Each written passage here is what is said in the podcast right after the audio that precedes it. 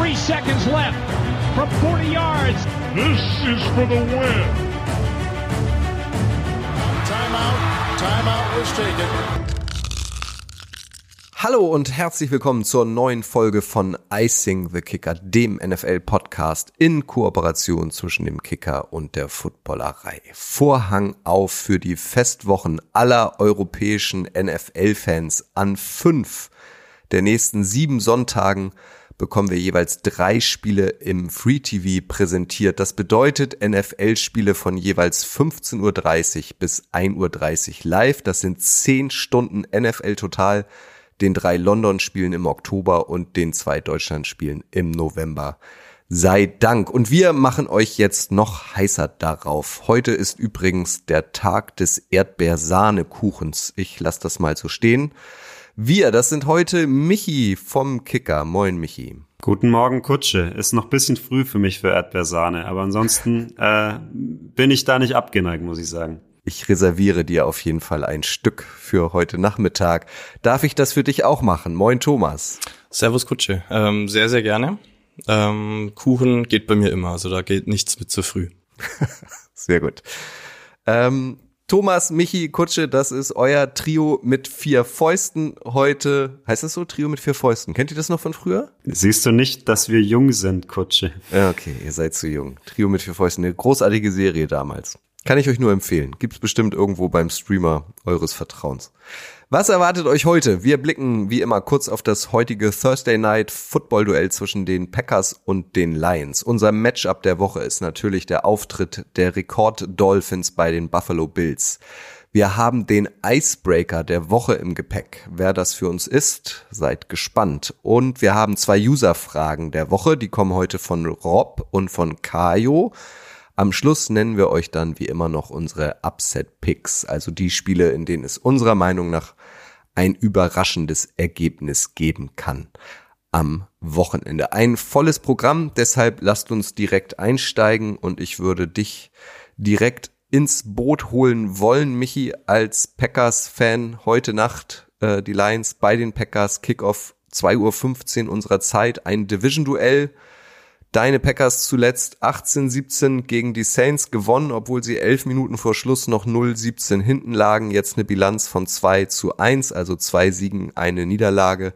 Dasselbe gilt für die Lions ähm, nach dem Sieg zuletzt gegen die Falcons. Michi, da die Vikings und Bears bei je 0-3 stehen, also die anderen äh, beiden Teams aus dieser Division, geht's hier auch schon so ein bisschen um die Krone in der NFC North, oder? Ja, also so optimistisch will ich mich jetzt noch nicht geben. Ich denke, die Lions sind immer noch der klare Favorit, diese Division zu holen am Ende. Äh, die Packers sind nicht schlecht gestartet, vor allem Jordan Love ist nicht schlecht gestartet. Er spielt für mich doch überraschend gut, ähm, auch wenn er nicht ganz so gut spielt, wie die Statistik jetzt ausfällt. Also gegen die Saints war das über drei Quarters, ehrlich gesagt, ziemlich tough to watch. Also da waren auch zwei, drei Würfe dabei, wo er dann die völlig freien Receiver verfehlt. Er hat auch äh, die zweitschlechteste Completion Percentage der NFL tatsächlich. Da ist nur noch Zach Wilson schlechter. Und was von dem gerade geredet wird, wissen wir alle. Aber man muss den Packers halt so gut erhalten. Sie machen das gerade alles mit einer Offense, die eigentlich nur noch ein Rumpf dessen ist, was sie eigentlich aufstellen wollte. Also die vier besten Spieler sind jetzt gerade alle verletzt ausgefallen. Äh, Christian Watson, der beste Receiver, Aaron Jones, der beste Running Back und dann noch die zwei besten O-Liner, Bakhtiari und Elton Jenkins. Die werden auch für Donnerstag ausfallen. Ähm, dazu ist jetzt auch noch Zach Tom verletzt, der Right Tackle. Auch der ist noch nicht klar, ob der äh, spielen kann gegen die Lions. Da musst du halt auch sagen, und deswegen sehe ich ähm, die Packers auch noch nicht auf dem Level wie die Lions. Mit dieser Offense, mit diesem Personal kannst du nicht so viel erwarten. Matt LaFleur ist natürlich ein sehr guter Playcaller weiterhin. Der gibt äh, den Packers eine gewisse Baseline. Aber alleine ohne Bakhtiari und Elton Jenkins wird's gar nicht mal so leicht für äh, Jordan Love, glaube ich, am Donnerstagabend, denn die Lions Defense sah ja eigentlich ganz gut aus gegen die Falcons, aber Tommy, da hast du vielleicht noch bisschen mehr Insight, was da schiefgelaufen ist bei den Falcons oder ob es daran lag, dass die Lions Defense tatsächlich so gut war. Also das große Problem bei dem Spiel war tatsächlich äh, dieses Mismatch an der O-Line. Und das ist, wenn du jetzt sagst, drei Offensive Linemen ähm, verletzt, ist das natürlich wieder ähm, genau das Thema, was dann hier Green Bay auch auf die Füße fallen kann, nämlich dass der Lions Pass Rush da einfach auf Jordan Love raufrennt und ähm, ja auch das Laufspiel der Packers dann schwierig werden wird. Also ich sehe da die Lions auch ähm, favorisiert natürlich. Und ähm, ja die Lions-Fans erinnern sich natürlich auch noch gerne an das letzte Duell als sie Aaron Rodgers Karriere in äh, im Lambeau Field beendet haben. Hm? Und äh, ja, ja. Ich, Keine Ahnung. Ja, das sollen wir noch ein bisschen mehr pieken, also noch tiefer den Finger in die Wunde legen oder sollen wir aufhören lieber an dieser Stelle, Michi? Vielleicht kommt Aaron Rodgers ja irgendwann auch zurück ins Lambeau. Zach Wilson wird so stark noch diese Saison, dass, dass, dass die Jets äh, Aaron Rodgers nicht mehr brauchen. Hier habt ihr es zuerst gehört. Die größte Bold Prediction der Welt. Aber dann, aber dann als, als Backup für Jordan Love. Setzt sie noch drei ja. Jahre dahinter. Okay, also ich höre da so ein bisschen raus für euch. Ähm, sind die Lions das Team, das heute Nacht gewinnt? Ja, also ich habe die Hoffnung jetzt nicht aufgegeben. Die Hoffnung heißt für mich in erster Linie Rashan Gary. Also das finde ich echt wahnsinnig bemerkenswert, hätte ich auch nicht erwartet. Der Typ hat sich letztes Jahr das Kreuzband gerissen, sogar relativ spät noch in der Saison und ist jetzt wieder da, als wäre nichts gewesen.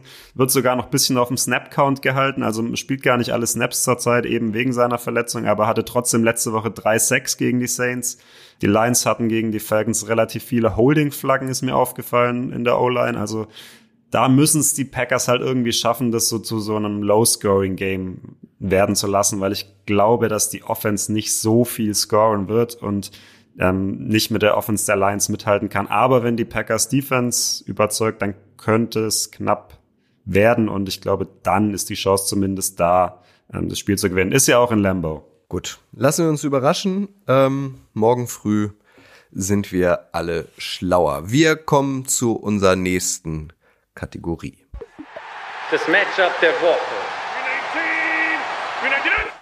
Das Matchup der Woche, Thomas. Es kann ja eigentlich kein anderes geben. Ähm, das ist natürlich das Duell der Dolphins bei den Bills. Kickoff ist am Sonntag 19 Uhr unserer Zeit. Die Miami Dolphins waren rekordmäßig unterwegs gegen die Denver Broncos, haben 70-20 gewonnen. Also es ist immer noch ein absurdes Ergebnis in meinem Kopf. Hätten sogar den Punkterekord einstellen können, wenn sie am Ende noch für ein Field Goal gegangen wären, haben sie dann aber aus Respekt nicht gemacht. Äh, auch die Bills haben gewonnen, souverän Josh Allen wieder gezeigt, was er kann.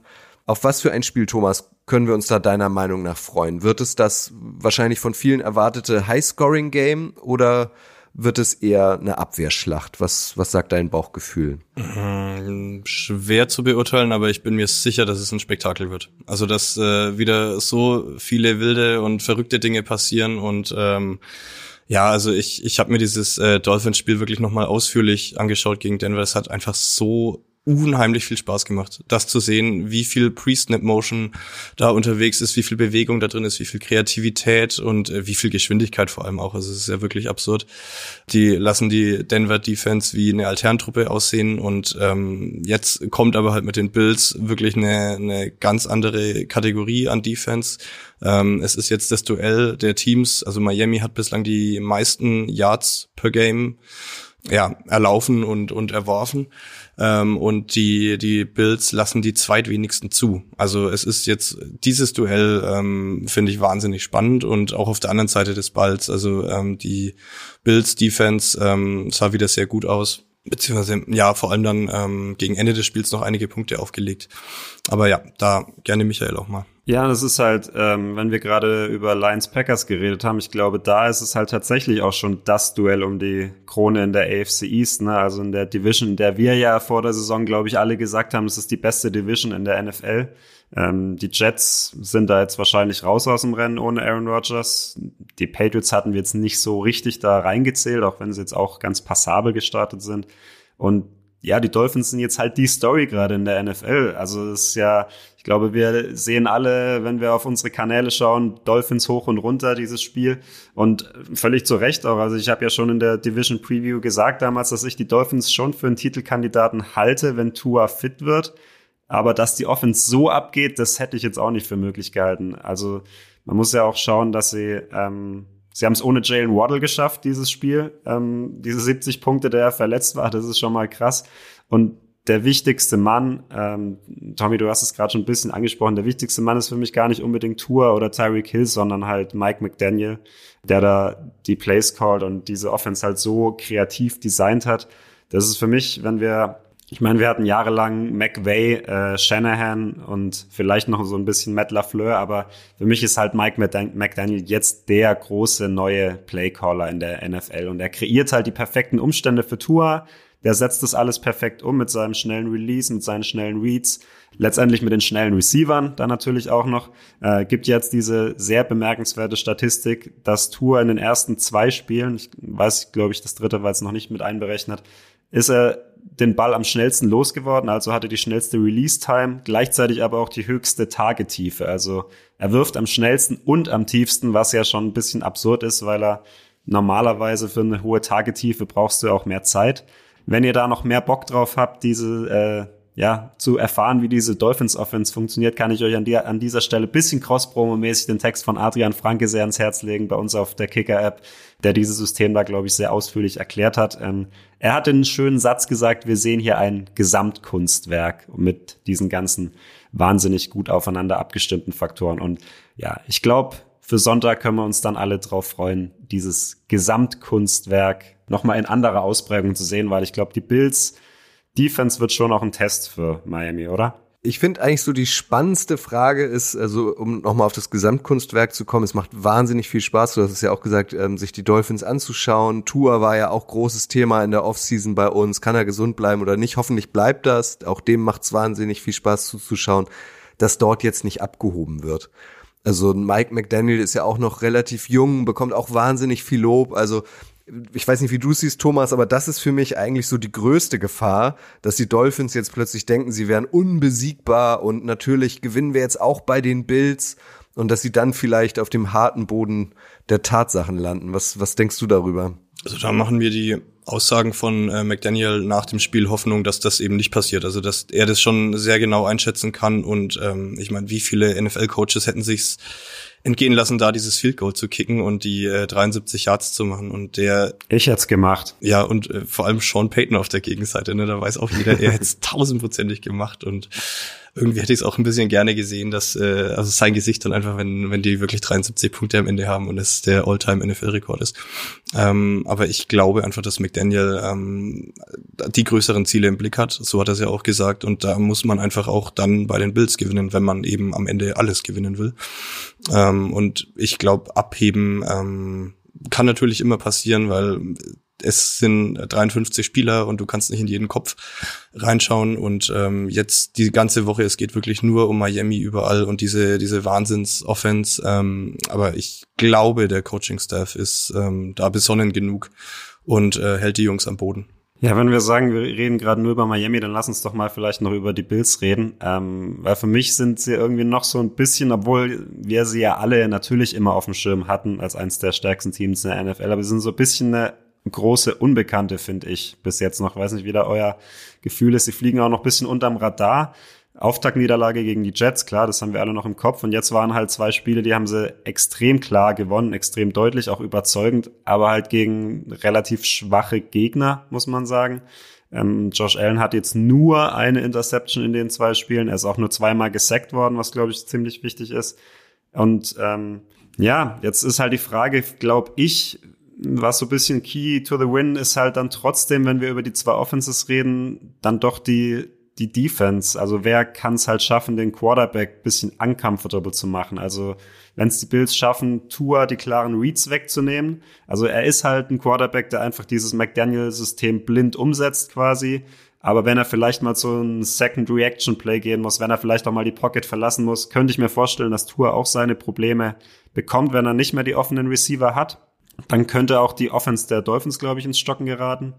Ähm, das haben auch die Patriots gezeigt, wo die Dolphins Offense jetzt nicht so high-powering aussah. Und andersrum, wenn die Dolphins es halt wieder schaffen, Druck auf Josh Allen auszuüben und wieder die Turnover zu forcieren, zu denen er halt immer noch neigt, ähm, dann wird's für die Bills halt wiederum ganz schwer, weil dann können sie nicht mithalten mit dieser äh, Dolphins Offense, glaube ich. Vom Gefühl her finde ich aber, hat die Bills Defense schon gezeigt, dass sie das, ähm, dass sie da mithalten kann, glaube ich. Und jetzt kommt auch eventuell noch Kair Elam zurück, der Cornerback, der hat noch gar nicht gespielt diese Saison. Also ich kann mir schon vorstellen, dass die Bills da den Höhenflug äh, stoppen können. Ähm, noch eine interessante Statistik, die ich gefunden habe. Josh Allen hat zehnmal bis jetzt in der Regular Season gegen die Dolphins gespielt.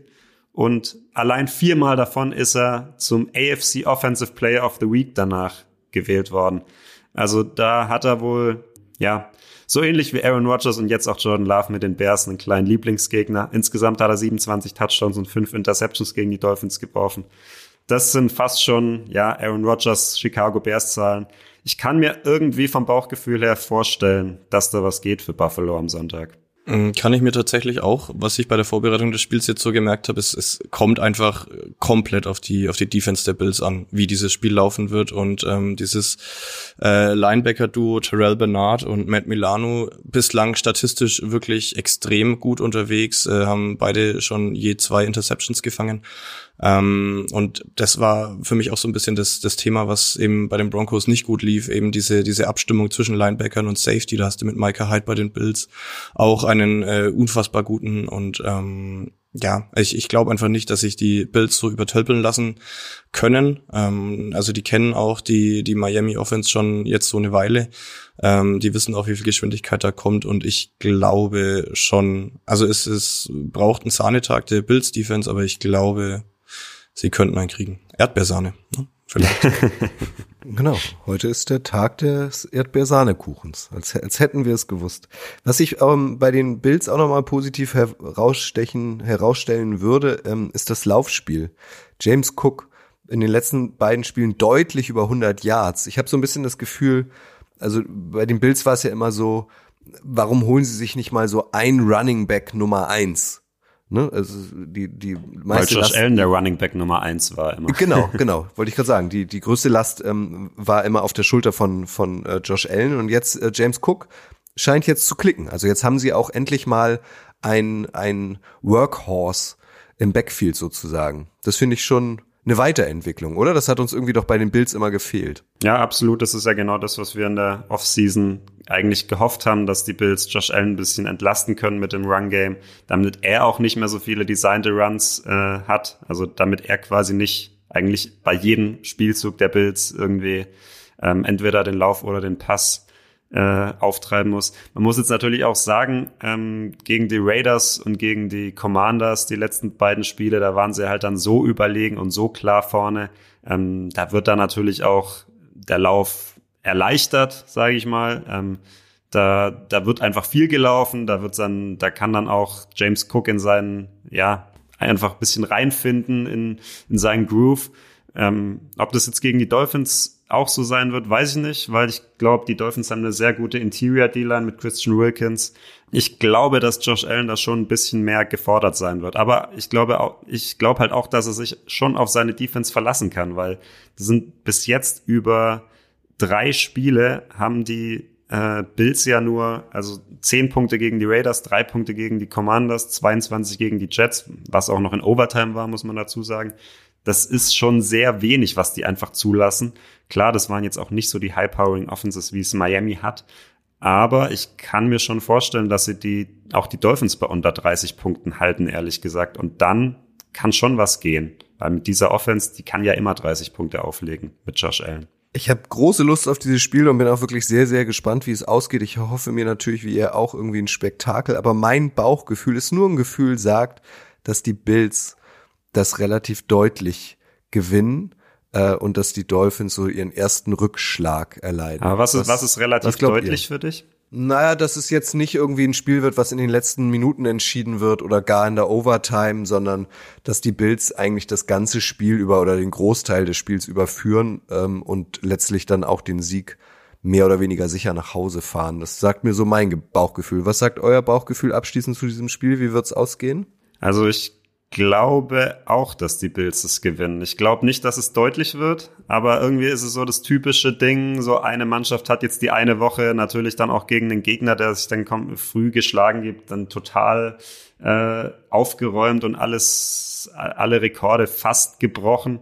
Und dann in der nächsten Woche ist es dann doch wieder ähm, werden sie auf den Boden der Tatsachen zurückgeholt. Von einem sehr guten Team auch, muss man sagen, die Bills. Und ich glaube, den Bills spielt halt auch noch ein bisschen in die Karten, dass über sie halt jetzt noch gar nicht so geredet wird, dass sie so ein bisschen fast schon der Underdog in dem Spiel sind, obwohl sie ja eigentlich kein schlechteres Team haben als die Dolphins. Ja, ich würde mich, ich würde mich zu einem knappen äh, Bildsieg hinreißen lassen. Zumal sie ja auch zu Hause spielen, was für die sonnengebräunten Miami Dolphins dann vielleicht auch nicht so leicht ist in Buffalo. Also ich gehe mit meinem Punkt von vorhin, dass eben ähm, das Coaching wieder dafür sorgen wird, dass die Jungs nicht abheben in Miami und ähm, auch auch in Buffalo gewinnen werden. Aber ich glaube auch knapp. Also es wird definitiv nicht äh, wieder so eine so eine Show werden oder oder so. Ähm, ja, ein Team läuft davon wie ähm, letzte Woche oder wie wie es ja auch beide Teams letzte Woche hatten, sondern äh, ein knappes enges Match, auf das sich wirklich jeder Football-Fan freuen kann.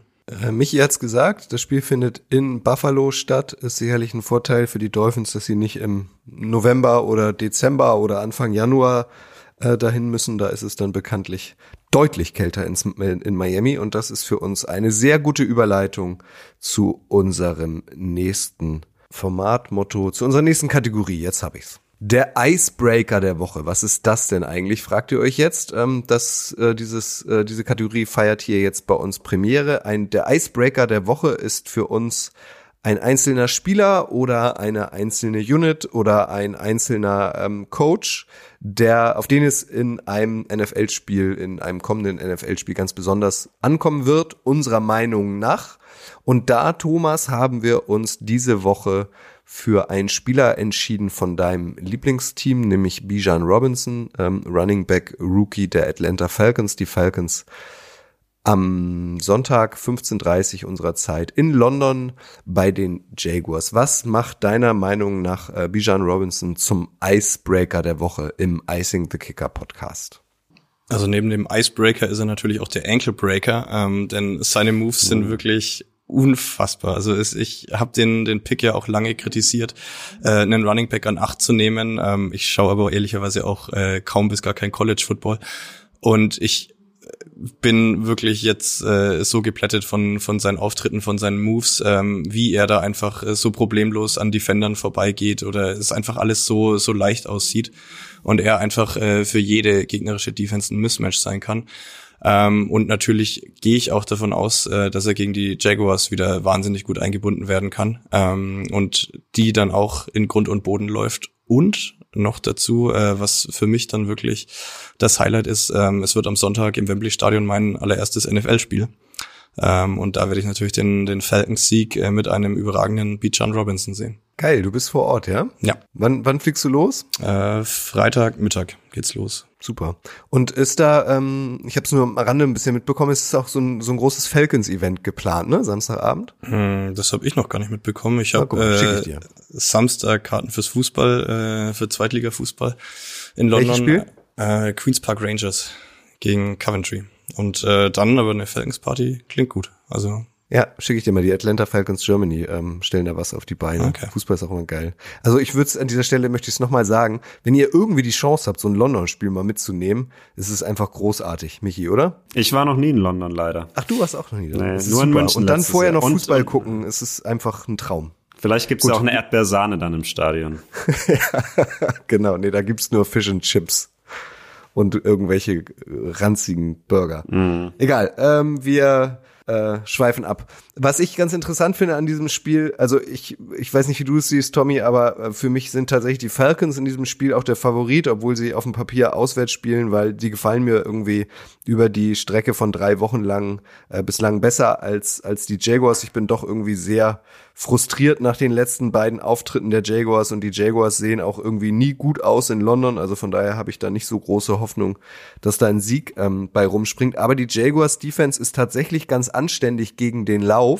Also sie sind da ähm, statistisch im ersten Drittel beheimatet in der NFL, aber relativ schlecht gegen den Pass. Und ich finde, von Desmond Ritter hat man jetzt irgendwie noch gar nichts gesehen. Also da finde ich total schwer eine Beurteilung, ob der jetzt der Starting Quarterback der Falcons ist, ob der jetzt die nachhaltige Lösung ist. Aber der scheint, also wenn sich denn der Trend fortsetzt, dass die Jaguars gegen den Lauf ganz anständig sind durch die Luft, aber verletzbar, Ähm, also was, wie, wie hat dir Desmond Ritter bisher gefallen und was glaubst du, ähm, was muss er zeigen am Sonntag? Also es kommen jetzt beide Teams aus einer, aus einer schwierigen Woche. Das äh, Spiel bei den Lions war natürlich für die Atlanta Offense mit äh, zwei Field Goals sehr, sehr dünn. Ähm, Ritter selbst, ähm, ja, muss mit diesen Running Backs eigentlich recht wenig machen, beziehungsweise packt dann einfach so einmal oder zweimal pro Spiel eine, eine tiefe Bombe auf äh, Titan Pitts oder, oder Drake London aus, der dann ja auch äh, im, im zweiten Spiel ganz gut eingebunden war, obwohl er im, im ersten keinen einzigen Ball gesehen hat.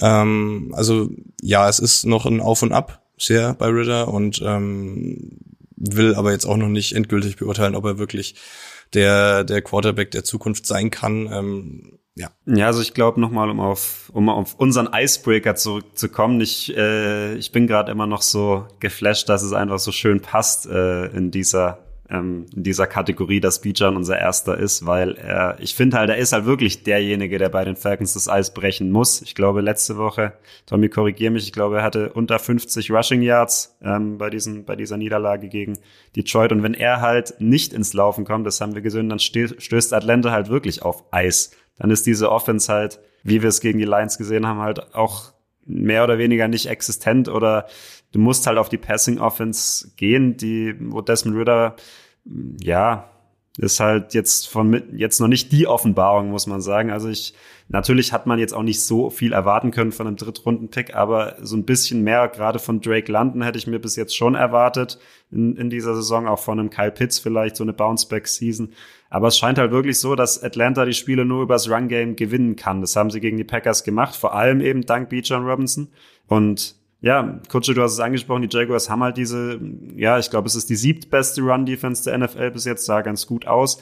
Und ich glaube, ähm, nicht nur du, Tommy, wirst darauf hoffen, dass die Falcons da am Sonntag äh, Bijan ordentlich einsetzen, sondern auch die PR-Abteilung der NFL, weil es ist halt so ein geiler Spieler einfach. Ähm, und es ist der perfekte Spieler, finde ich, auch, um in Europa jetzt Werbung für den Sport zu machen. Jeder will den sehen, was er, was er macht mit dem Ball, wie er Daniel Savage da aussteigen lässt. Denn du willst einfach sehen, wie er die Safeties nass macht, wie er, wie er vielleicht einen Hurdle auspackt oder so. Und ja, also ich, ich glaube halt, das ist, das ist das, was die NFL ja uns nach Europa bringen will und es, glaube ich, schon ganz gut geschafft hat und das dann in einem äh, London-Spiel präsentieren zu können, wenn wir wissen, dass Anfang November dann noch Mahomes gegen Tour und Tyreek Hill dann nach, ähm, nochmal nach Europa kommt, nach Frankfurt dann ist es, glaube ich, schon das, was die NFL uns auch zeigen will hier vor Ort. Ähm, aber Tommy hat, hat in Bijan, wenn du ihn jetzt live sehen wirst, das Potenzial zum besten Sportler zu werden, den du je live gesehen hast? Oder gibt's da noch so einen Petre Ruhmann oder so von der Spielvereinigung Kräuter der davor liegt? Mhm. Ja, da gibt's natürlich ein paar Zweitliga-Legenden, das ist ganz klar. Ähm, da müsste ich wirklich mal überlegen und äh, werde dann am, am Sonntag mal Feedback geben, ob das jetzt der beste war oder. Er kann es äh, ja auch noch werden. Ja, das stimmt. Aber Slatan Ibrahimovic war schon nicht schlecht. Und Hurgota, oder? Der ist auch eine vierte Legende, oder? Ja. Hurgota ist der vierte Ibrahimovic. Genau. Ja, genau. Ja, was meint ihr denn? Also was sagt bei diesem Spiel euer Bauchgefühl, Tommy? Fährst du mit einem Sieg im Gepäck nach Hause? Bist du davon fest überzeugt? Mhm, nee, also fest überzeugt auf gar keinen Fall, aber ähm, optimistisch. Also mir geht's schon auch so ein bisschen wie dir, Kutsche. Ich sehe die Falcons da ähm, leicht als Favorit, weil einfach die Offense ähm, ja auch ähm, sehr, sehr ähm, vielseitig dann sein kann, wenn eben das mit dem Lauf klappt. Und das muss halt klappen, aber dafür ähm, haben die Falcons eine, eine gute O-Line und eben Bijan, dass damit die Jaguars da auch mal gefordert werden können, ähm, dann muss das Passspiel klappen und die Defense ist halt diese Saison wirklich ähm, durch diese Runderneuerung, man hat einfach ein ganz anderes Gefühl als Falcons-Fan, weil du einfach jetzt nicht mehr sagen kannst, naja, hinten raus verspielen wir es eh und ähm, die Defense hält dann nicht mehr und am Ende verlieren wir wieder auf irgendeine skurrile Art, wie es die Falcons äh, in so vielen Spielen gemacht haben die letzten zwei, drei, vier Jahre. Ähm, also diese Defense, ähm, wenn man sie auch gegen die Packers jetzt gesehen hat, das äh, gibt mir schon ähm, Hoffnung und ich glaube an die Falcons, ja. Ja, ich, ich gehe mal dagegen. Also irgendwie vom Bauchgefühl her sind die Jaguars immer noch ein echt gutes Team, finde ich. Das letzte Woche war halt komplett ernüchternd gegen die Texans, aber ich glaube, ihr hattet das letzte Woche schon angesprochen bei Icing the Kicker, dass die Jaguars ja gegen die Texans irgendwie immer schlecht aussehen. Das ist also ein bisschen das Kryptonit von ihnen ich glaube halt, dass Trevor Lawrence so ein Bounceback-Game erwischen wird in London und ich äh, dann wird's glaube ich, schwer mit den äh, für die Falcons mitzuhalten, wenn er wirklich einen guten Tag erwischt. Äh, er ist halt der deutlich bessere Quarterback von den beiden und ich glaube, das wird am Ende dann den Ausschlag für die Jaguars geben. Da gehe ich tatsächlich mit dir. Also, dass Trevor Lawrence der bessere Quarterback ist als Desmond Ritter, der mich irgendwie bisher halt noch so gar nicht abgeholt hat, den ich so gar nicht einschätzen kann, da gehe ich mit dir. Ich glaube halt, das wird ein Heimspiel für die Falcons, auch wenn es auf dem Papier ein Heimspiel für die Jaguars ist, weil die Falcons sind halt nicht so oft da. Ich kenne wahnsinnig viele Menschen, die da jetzt rüberfliegen, inklusive Tommy. Bei den Jaguars sind diese Heimspiele immer so ein bisschen, ja, keine Ahnung, um mit Justin Fields zu sprechen, plastisch oder roboterhaft. Also es ist dann doch immer sehr gewollt, hey, und die Jaguars spielen hier jetzt zu Hause. Also von daher glaube ich schon, dass die Kulisse halt eher auch für die Falcons spielt. Ja, und spannend, wie gesagt, finde ich, also, ne, die, die, Falcons sind sehr lauflastig, da sehen die Jaguars eigentlich ganz gut aus. Also deswegen finde ich den Icebreaker jetzt als ersten, als erste Person in dieser Kategorie auch ganz ähm, spannend, weil es wirklich auf ihn, glaube ich, ankommen wird. Oder Desmond Ritter muss halt mal was zeigen. Ne? Also ist auf jeden Fall spannend. Ich glaube, ich gehe aber mit den Falcons. Ich rechne. Ich bin da Pessimist. Bevor ich es am Ende der Sendung vergesse, Tommy, dir ganz viel Spaß, vor allem auch beim Zweitligaspiel. Äh, Queens Park Rangers gegen Coventry ist natürlich auch mega. Aber mit zweite Liga kennt er sich ja auch aus. Genau, das ist mein Habitat. Ich schick Bilder. Geil, finde ich super. Wir kommen zu unserer nächsten Kategorie. Herr, Herr Godell, noch eine Frage. Lassen Sie uns noch eine Frage für die User, bitte. Die User-Fragen der Woche, die gehören zum Icing the Kicker Podcast wie der Erdbeer Sahnekuchen immer montags auf dem Instagram Kanal des Kicker und danach dann auch auf dem Instagram Kanal der Footballerei sammeln wir eure Fragen ein. Wir wollen, dass ihr hier Einfluss nehmt auf diesen Podcast. Das haben wieder viele von euch gemacht. Vielen Dank in dieser Stelle. Wir haben uns für zwei User-Fragen in dieser Woche entschieden und die erste kommt von Big Rob 207. Ich fange mal mit dir an, Michi. Big Rob 207 fragt, was ist mit der ehemaligen Top 10 Defense der Broncos los? Ja, ist eine äh, Big Rob ist eine sehr gute Frage, weil ich habe sie mir am, am Sonntag dann auch gestellt ähm, und habe dann ein bisschen überlegt und ich bin bei einem Teil der Antwort ausgerechnet beim Gegner gelandet, bei den Dolphins.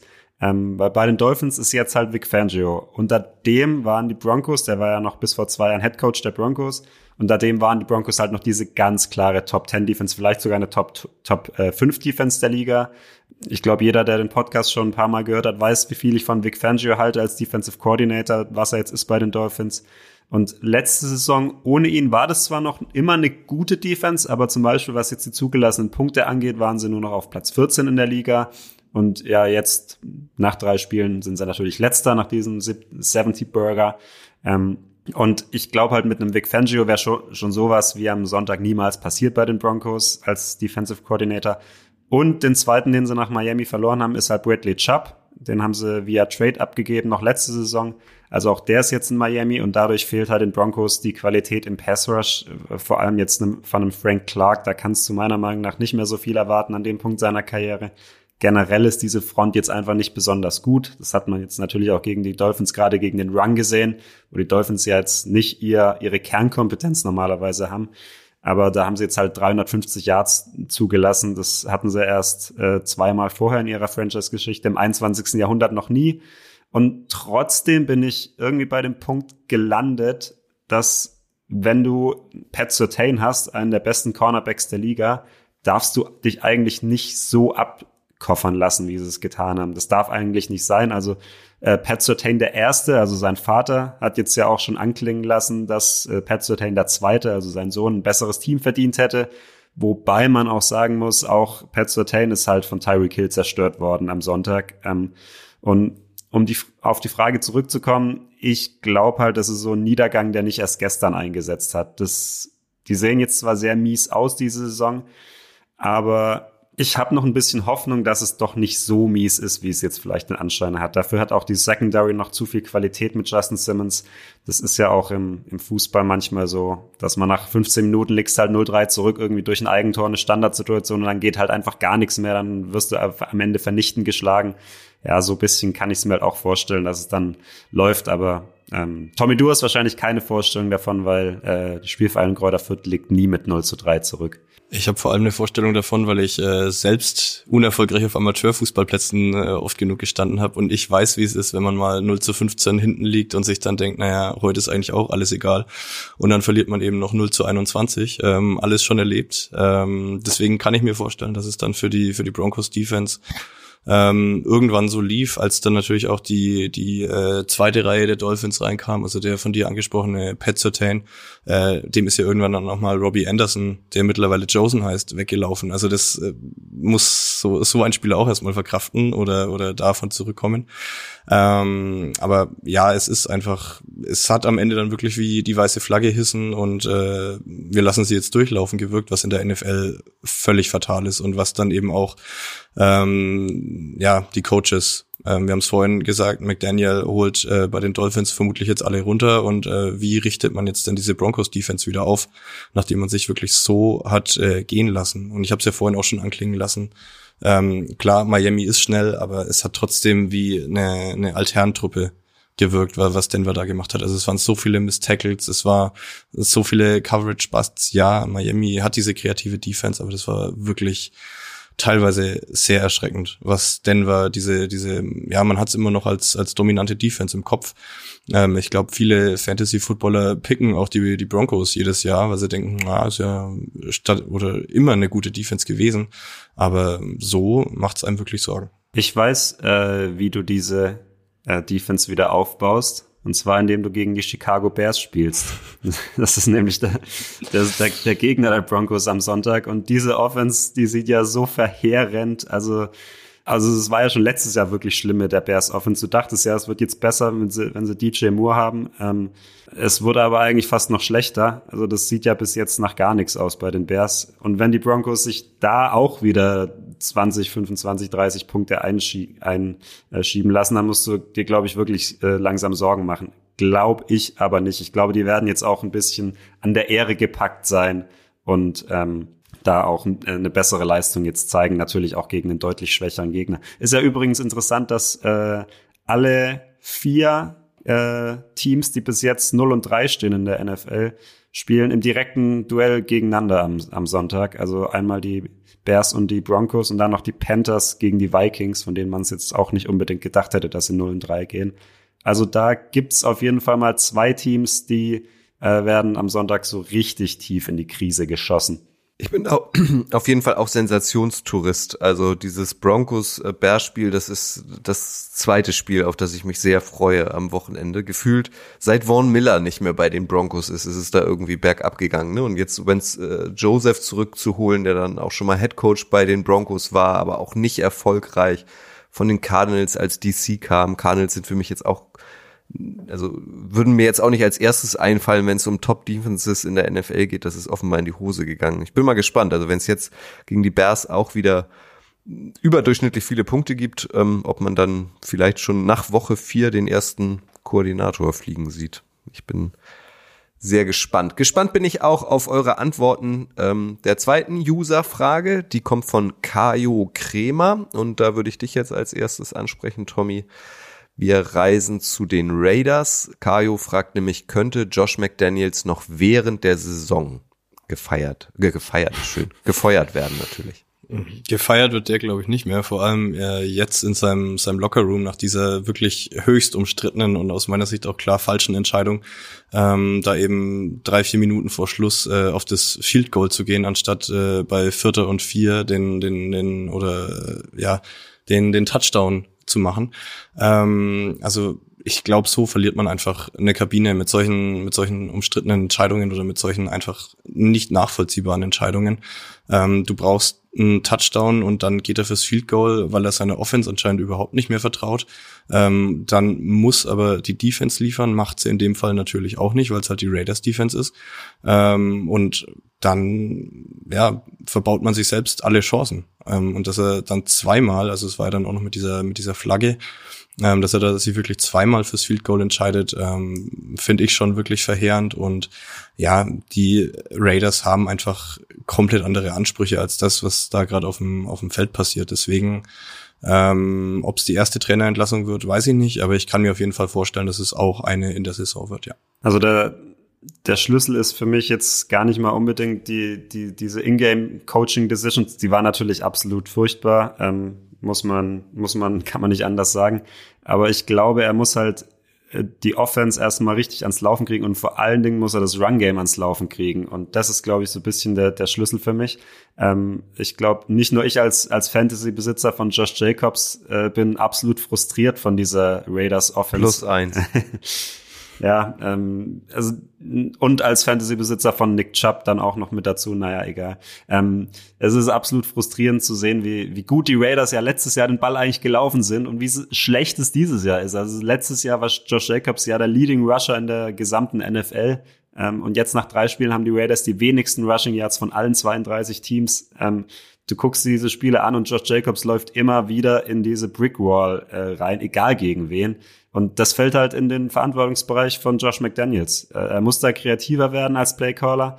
Er muss dafür sorgen, dass Jacobs da nicht äh, quasi in die berühmt-berüchtigte Steinwand reinrennt, ähm, weil da ist anscheinend überhaupt keine Chemie mit der O-Line vorhanden. Eigentlich hat es nur einen Wechsel gegeben in der O-Line in der Offseason. Also so viel schlechter kann es eigentlich nicht geworden sein. Und aktuell ist die Offense der Raiders halt eine komplette One-Man-Show von Devante Adams. Aber der kann das Team natürlich auch nicht komplett alleine tragen.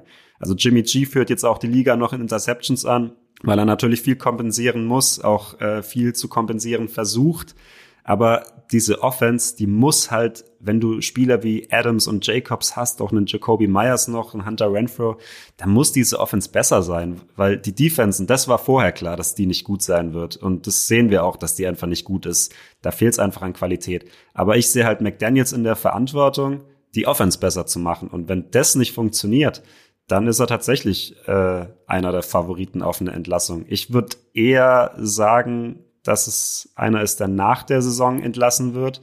Ähm, aber wir kennen natürlich auch die Raiders-Franchise, wenn es da mies läuft und wenn das Chaos dann äh, hereinbricht über Las Vegas, da ist die Zündschnur dann auch oft mal kurz. Und ich halte es zumindest nicht für ausgeschlossen, dass er dann fliegt, gerade wenn ähm, ja wenn die Fälle eintreten, Tommy, die du beschrieben hast, wenn es noch weitere komische Coaching Decisions geben wird und am Ende dann auch die Kabine weg ist, wie man so schön sagt. Das ist ja, glaube ich, eher bei allen Bayern-Trainern zurzeit so. Aber ähm, wenn jetzt so ein Devante Adams sich gegen ihn stellt am Ende noch, weil der sich natürlich auch was anderes erhofft hat äh, bei seinem Trade nach Las Vegas, dann ist es natürlich nicht ausgeschlossen. Ich stand jetzt ist mein Bauchgefühl, er fliegt, aber er fliegt erst nach der Saison. Ja, gefühlt ist er irgendwie nie richtig angekommen bei dieser Franchise. Ne? Manchmal ist es nur ein Buchstabe, der den Unterschied macht. Mike McDaniel wird gefeiert und Josh McDaniels ähm, ist so in der eine gefeiert, der andere gefeuert. Ne? Ja, genau. Äh, auch nur ein Buchstabe. Was ich ganz geil fand, ihr werdet die Bilder auch gesehen haben, ähm, das letzte Spiel gegen die Steelers fand ja in Las Vegas statt aber es war voller Terrible Towels, ne? Also ähm, auf der Tribüne waren ganz viele Steelers-Fans und das ist ja jetzt nicht so sehr um die Ecke, Pittsburgh und Las Vegas, was ist schon in den USA um die Ecke. Das fand ich ganz geil. Habt ihr die Bilder auch gesehen? Ja, ist natürlich auch ein bisschen, dass die Raiders ja jetzt auch erst seit zwei, drei Jahren in Las Vegas sind und da glaube ich immer noch nicht so richtig ihre, ähm, ja, aufge, ihr, ihre Fanbase aufgebaut haben. Ich glaube, ich habe jetzt auch gehört, es gab ja früher im alten Raiders-Stadion ähm, immer diese geile Flagge, ich glaube von den Olympischen Spielen, die da noch gebrannt hat, die haben sie jetzt versucht zu imitieren bei den Raiders mit so einer Kunstflagge im neuen Stadion, aber das äh, gibt ja natürlich nicht die gleichen Vibes wie früher. Ähm, ich glaube, da muss die Franchise auch erstmal noch ihre neue Heimat so richtig finden. Zum Glück spielen sie jetzt gegen die Chargers, äh, denen es ja auch genauso geht und da ist ja auch immer nur Gästepublikum gefühlt im Stadion. Also mal schauen, äh, bei, wie es bei diesem Spiel jetzt aussieht. Ja, da haben sie wahrscheinlich dann die, die Raiders. Ein Heimspiel, die, ja. Ein Heimspiel, weil noch die ganzen ja. Oakland und LA-Leute ins, ins Chargers-Stadion pilgern. Ja, wahrscheinlich sind am Ende nur Menschen aus Oakland und aus San Diego im Stadion und gar niemand aus LA so ungefähr. Gut, ihr beiden, wir hoffen, wir haben eure Fragen äh, anständig beantwortet nach eurer Zufriedenheit, Big Rob und Kajo. Wie gesagt, es gilt an alle, oder dieses Angebot sprechen wir an, an euch alle aus, wenn ihr eine Frage habt, eine Meinung, was auch immer. Schreibt uns über Instagram, reagiert auf die Story und bums, könnt ihr hier dabei sein. Wenn ihr kein Social Media nutzt, aus Gründen, könnt ihr uns auch gerne Mail schreiben an info at kicker.de oder redaktion footballerei.de. Gerne auch, gerne auch eure Meinung dann zum Thema Erdbeersahne. Ja, die interessiert uns natürlich auch, ob mit extra Sahne noch oben drauf oder ob es dann reicht. Ich möchte noch mal kurz mit euch abdriften, weil ihr beide sagt, ihr esst gern Kuchen. Was ist euer absoluter Lieblingskuchen, Tommy? Mhm, Also bei mir ist es tatsächlich äh, ohne die Sahne ein äh, Erdbeerkuchen im Sommer. Oh. Ja, da könnte ich einen ganzen von essen jedes Mal. Ja, ich, mu ich, ich muss sagen, ich bin gar nicht so der krasse Kuchenesser. Äh, also Erdbeer schmeckt mir zwar auch gut, ich bin aber nie so der Riesenkuchenfan gewesen und deswegen muss ich jetzt, glaube ich, auch eine Antwort geben, die wird ähm, in, bei allen Kuchenliebhabern jetzt verächtet werden. Aber mein absoluter Lieblingskuchen ist tatsächlich äh, Dr. Oetker Zitronenbackmischung, die Dr. Oetker Zitronenbackmischung. Dieses, es, es, wird, ich wünsche mir den jedes Jahr zu, zum Geburtstag, weil es weil es einfach so lecker ist, noch mit Zuckerguss obendrauf. Da, da, da werde ich abgeholt, aber ich werde jetzt wahrscheinlich auch verachtet von allen äh, wahren Kuchenkonnoisseuren da draußen. Ja. Okay, ja, sehr gut. Ich, ich mag Möhrchenkuchen am liebsten. Kennt ihr das? So ein bisschen Marzipanik und so, das, das ist mein, mein absoluter Auch sehr gut, ja. Das Gemeine ist, wenn ihr diese Folge jetzt hört, wird es äh, Donnerstagnachmittag sein, frühestens. Äh, bei uns ist es noch Donnerstagvormittag und ich habe jetzt schon Bock auf Kuchen. Das ist natürlich ärgerlich. Mal sehen, wie ich die nächsten Stunden noch durchhalte. Wir kommen äh, zu unserer letzten Kategorie. Einen haben wir noch. Achtung, Achtung, Upset Pick.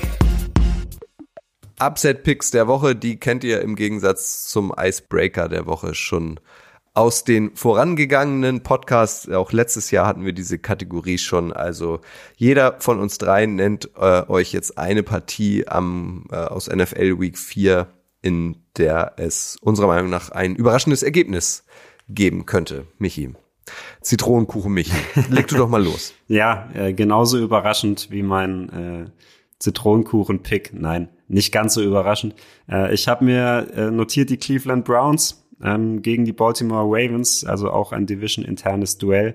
Ähm, ich glaube, die, ich habe jetzt äh, ja von Thomas ist mir gesagt worden, dass die, dass die Browns sogar Favorit bei den Buchmachern ist, was mich persönlich aber ziemlich überrascht hat, weil die Ravens in meiner Wahrnehmung ja schon auch so ein bisschen als äh, ja Mitfavorit zumindest oder im erweiterten Favoritenkreis gehandelt wurden in der AFC. Ähm, sahen aber dann letzte Woche nicht gut aus gegen die Colts. Ähm, bei den Browns hingegen zeigt der Pfeil nach oben. Also ich bin vor allem da großer Fan der Defense um Miles Garrett, Darius Smith. Ähm, die, in zwei von drei Saisonspielen haben die jetzt nur drei Punkte zugelassen und ich glaube, die haben echtes Potenzial, so eine richtige Top 5 Defense zu sein. Ähm, und ich glaube halt auch, und das ist das, was ich so interessant finde, weil ich das nicht erwartet hatte, ich glaube, die AFC North ist einfach wide open jetzt diese Saison. Also du hast die Bengals, die total am struggeln sind. Du hast die Ravens, die gut sind, aber jetzt auch einen ersten Durchhänger hatten letzte Woche. Und du hast die Browns, wo zwar die Offense irgendwie nicht so richtig ans Laufen kommt mit Deshaun Watson, aber halt diese geile Defense hat. Und die Steelers sind dann auch irgendwie immer noch dabei und ähm, gewinnen ihre Spiele mit der Defense. Ich glaube, das könnte eine richtig krasse Division werden und ich glaube, da kann jeder jeden schlagen und deswegen glaube ich auch, dass die Browns die Ravens schlagen können mit dieser Defense und auch mit einem Deshaun Watson, der jetzt zumindest ein bisschen besser gespielt hat letzte Woche, auch mit dem Amari Cooper. Ich bin immer noch großer Amari Cooper Fan, auch äh, jahrelanger Fantasy Besitzer. Ähm, bin einfach äh, großer Fan von dem Spieler, weil er so ein geiler Roadrunner ist. Und ich glaube, er wird auch immer noch ein bisschen unterschätzt. Ich glaube, er ist immer noch ein bisschen underrated. Ähm, viele Stationen jetzt schon gehabt, aber immer, immer abgeliefert eigentlich. Und ähm, ich glaube, die AFC North, wie gesagt, die ist wide open und die wird noch wide opener sein, nachdem die Browns am Sonntag das Spiel gewonnen haben. Amen. Haben Sie Einsprüche, Herr Tommy? Also es ist ähm, mit dieser Frage, ob es wirklich ein Upset-Pick ist, hätte ich noch einen Einspruch. Aber ja, äh, ich gehe da voll mit Michael. Also ich sehe da auch die die Browns Defense. Also ich ich fand dieses Video so witzig, wie Miles Garrett da von von zwei Tight Ends verfolgt wird, weil er quasi in Pre-Snap-Motion ist als als Defensive-Spieler und die zwei Tight Ends wechseln dann mit ihm die Seite. Also das äh, ja, da werden auch die Ravens, die ja eh sowieso eine angeschlagene Offensive Line haben, werden da arge Probleme mit Cleveland bekommen. Da äh, gehe ich mit Michi, ja.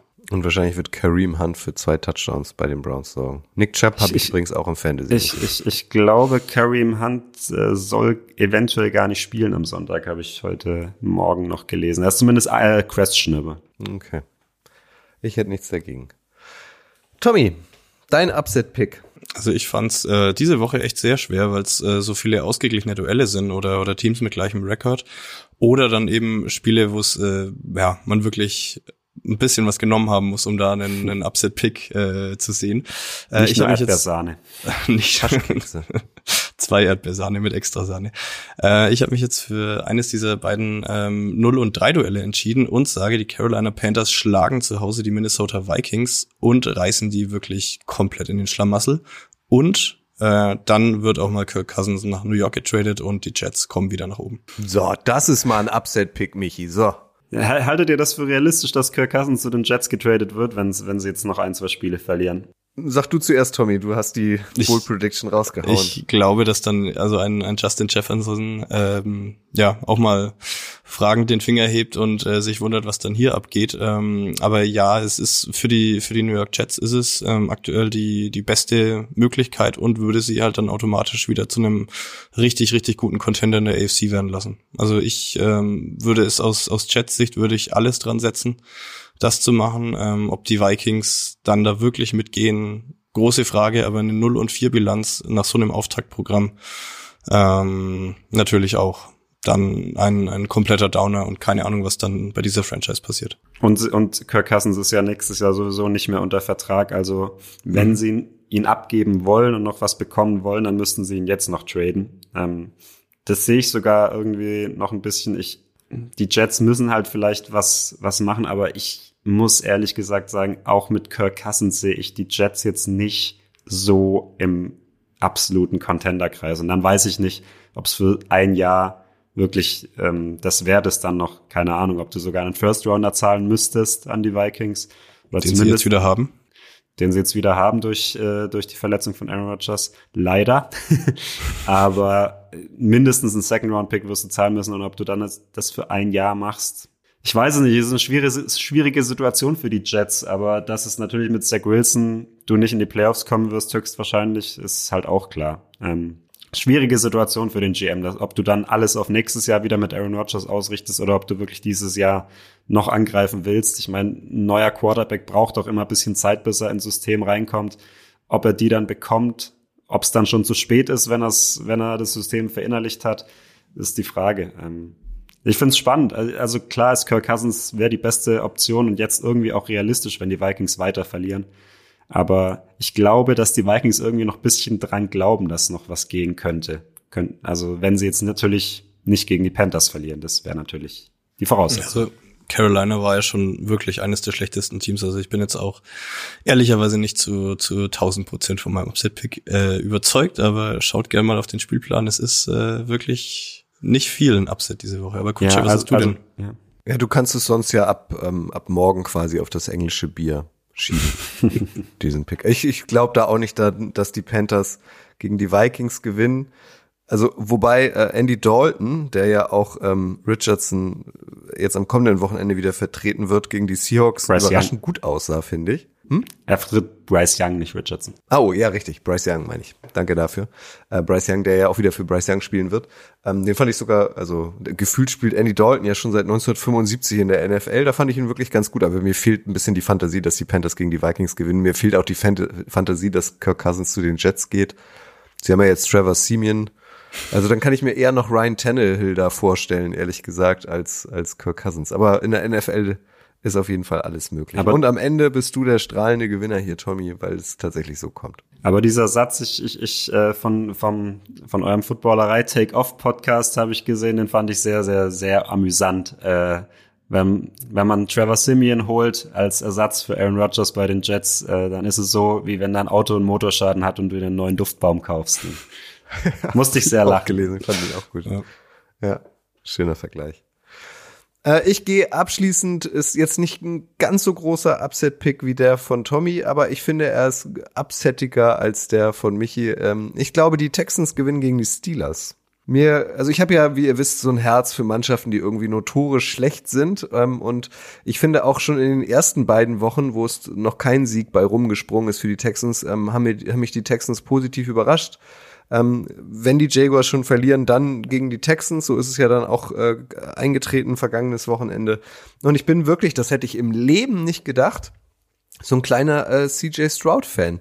Ich finde das wirklich cool. Also mit welcher Entschlossenheit und äh, mit welcher ähm, Souveränität ja fast schon er jetzt in die NFL gekommen ist, ähm, hat sich noch keine großen Fehler geleistet, verteilt die Bälle gut, ist statistisch, glaube ich, der drittbeste Quarterback so in den wichtigsten Kategorien der NFL. Das hätte ich im Leben nicht gedacht, dass er tatsächlich der Rookie-Quarterback ist, der am positivsten überrascht. Und jetzt gönne ich ihm das irgendwie, dass es auch weitergeht. Und ich halte es nicht für ausgeschlossen, dass die Texans, bei denen jetzt vielleicht auch so ein kleiner Hype ähm, entstanden ist, auch rund um Tank Dell, den, den Rookie-Receiver, dass da was gegen die Steelers geht.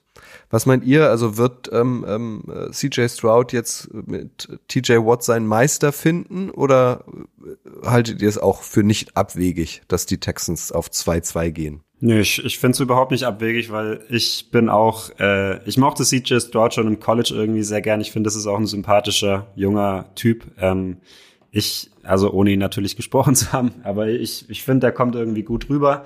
Ich, ich mag den auch sehr. Ich finde, der hat, der bringt halt diese Accuracy direkt mit, was du schon im College von ihm gesehen hast. Und ähm, was, glaube ich, ja so die meisten halt nicht erwartet haben, dass er halt so dieses schnellere Spiel so gut äh, hinkriegt und diese, diese schnellen Entscheidungen trifft. Aber das ist ja gerade jetzt seine Stärke gewesen an den ersten Spielen. Also nicht nur Tank Dell, auch äh, Nico Collins hat jetzt so ein bisschen ein paar Breakout-Games gehabt, der letztes Jahr schon da war, aber nicht so die Riesenrolle gespielt hat. Und das sind eigentlich ja mehr oder weniger ein paar so Mid, Mid-Round Draft-Picks, eigentlich haben wir ja gesagt, das äh, Waffenarsenal der Texans, das ist nix. Aber CJ Stroud macht's, glaube ich, auch einfach besser, weil er die, die Spieler echt gut einsetzt. Die Steelers werden schon ein harter Test für ihn sein, glaube ich. Ich glaube, auf so eine Defense ist er jetzt noch nicht getroffen bis jetzt. Aber ich halte es jetzt nicht für abwegig, dass sie das Spiel auch gewinnen. Ich finde, es zeigt halt mal wieder, ne, also wir haben ja auch, also durch die Offseason weg ähm, Podcasts von Icing the Kicker gemacht und uns dann auch drüber unterhalten irgendwie und ähm, ne, was man dann so aus Amerika irgendwie aufschnappt. Bryce Young, der sieht im Training schon super aus. CJ Stroud, da läuft gar nichts und äh, ne, er wirft andauernd nur Fehlpässe und das, also der scheint ja überhaupt nicht NFL ready zu sein. Dann geht die Saison los, zack, plötzlich ist er so der beste bis jetzt, stand jetzt. Ja, absolut. Aber ich habe, glaube ich, schon in der Icing the Kicker Folge zum Draft gesagt, dass CJ Stroud nicht schlechter ist als Bryce Young. Möchte ich nochmal anmerken. Aber ähm, das kann sich natürlich auch, es waren jetzt auch nur drei Spiele, muss man ja ganz ehrlich sagen. Es kann sich ja alles sehr schnell wieder ändern. Ich glaube, Kutsche, wir saßen ja auch schon vor ein, zwei Jahren und haben gesagt, dass Davis Mills die große äh, Überraschung, positive Überraschung der Saison wird. Und äh, ich glaube, jetzt ist er der Backup von CJ Stroud. Also immer mal ruhig mit den jungen Pferden, sagt man, glaube ich. In, in der ja, Altersklasse, in der man äh, noch ein Trio mit vier Fäusten guckt. Ja, Dankeschön. Ich, ich kenne dieses alte Sprichwort noch, diese Redewendung. Und wer weiß, wahrscheinlich reden wir hier im Icing the Kicker Podcast ab Woche 8 dann plötzlich über Will Levis, ähm, der mit seinen Bananen und seinem Kaffee dann die ganze NFL verzückt, weil er Ryan Tannehill verdrängt hat. Oder weil Ryan Tannehill mittlerweile bei den Jets ist, wer weiß das schon. Oder bei den Vikings, weil Kirk Cousins zu den Jets gegangen ist. Hat das jemand von euch drauf, die Trade Deadline, wann das ist? Ja. Gerade? Müsste doch auch im Woche, Oktober Woche sein, 8 oder? immer. Nach Woche 8 normalerweise. Okay. Moment. Aber den genauen, das genaue Datum habe ich nicht parat. Dürfte aber dann eigentlich schon im November sein, Anfang November. Oh, ich sag's euch, ich sag's euch. 31. Oktober. Naja, fast. Fast. Okay. Ja, das ist nächsten Monat. Halloween. Lang. Ja, uh, uh. Wird es da spooky ja. für einige NFL-Quarterbacks? Mhm. Süßes oder Saures? Ich nehme die Apple. Folgentitel haben wir schon für die Zeit. Gut, ihr beiden. Michi, ich wünsche dir viel Erfolg für heute Nacht, Thursday Night und dir, Tommy, wie gesagt, äh, ganz viel Spaß in London. Falls du zufälligerweise, ich habe es mitbekommen, es gibt so ein ähm, zehn Jahre London äh, Special Edition Jerseys von den Jaguars. Mhm Falls du da zufällig dran vorbeikommst, die soll es nämlich nur in London geben, ähm, würde ich mich freuen, wenn du mir eins einpackst, falls du das mit deinem Gewissen vereinbaren kannst, dass du vom gegnerischen Teams Merch, äh, Team Merch kaufst. Sehr gerne. Also das kriegen wir hin und dann schreibst du mir einfach deine Größe, wenn du es jetzt hier nicht im Podcast sagen willst. Und dann Erstmal Es kommt drauf an, wie Ja. viel Erdbeersahne noch dazu kommt die nächsten Tage. Ganz genau. genau. Schreib mir am genau. Sonntag deine Größe. Ja, genau. Ich, ich kann dir das erst nach heute Nachmittag schicken. Ich habe jetzt so Kuchenhunger. Ja, das machen wir auf Cool, jeden Fall. vielen Dank. Nächste Ausgabe von Icing the Kicker gibt es am Donnerstag nächster Woche. Das ist der 5. Oktober. Da ist dann auch der Tag der deutschen Einheit schon rum. Und ja, dann wünschen wir euch ganz viel Spaß an diesem Wochenende bei NFL Week 4. Genießt es. Zehn Stunden Football live in den nächsten drei Wochen sonntags im Free TV dank der London-Spiele. Danke Michi, danke Tommy. Danke dir, Kutsche. Macht's gut. Ciao.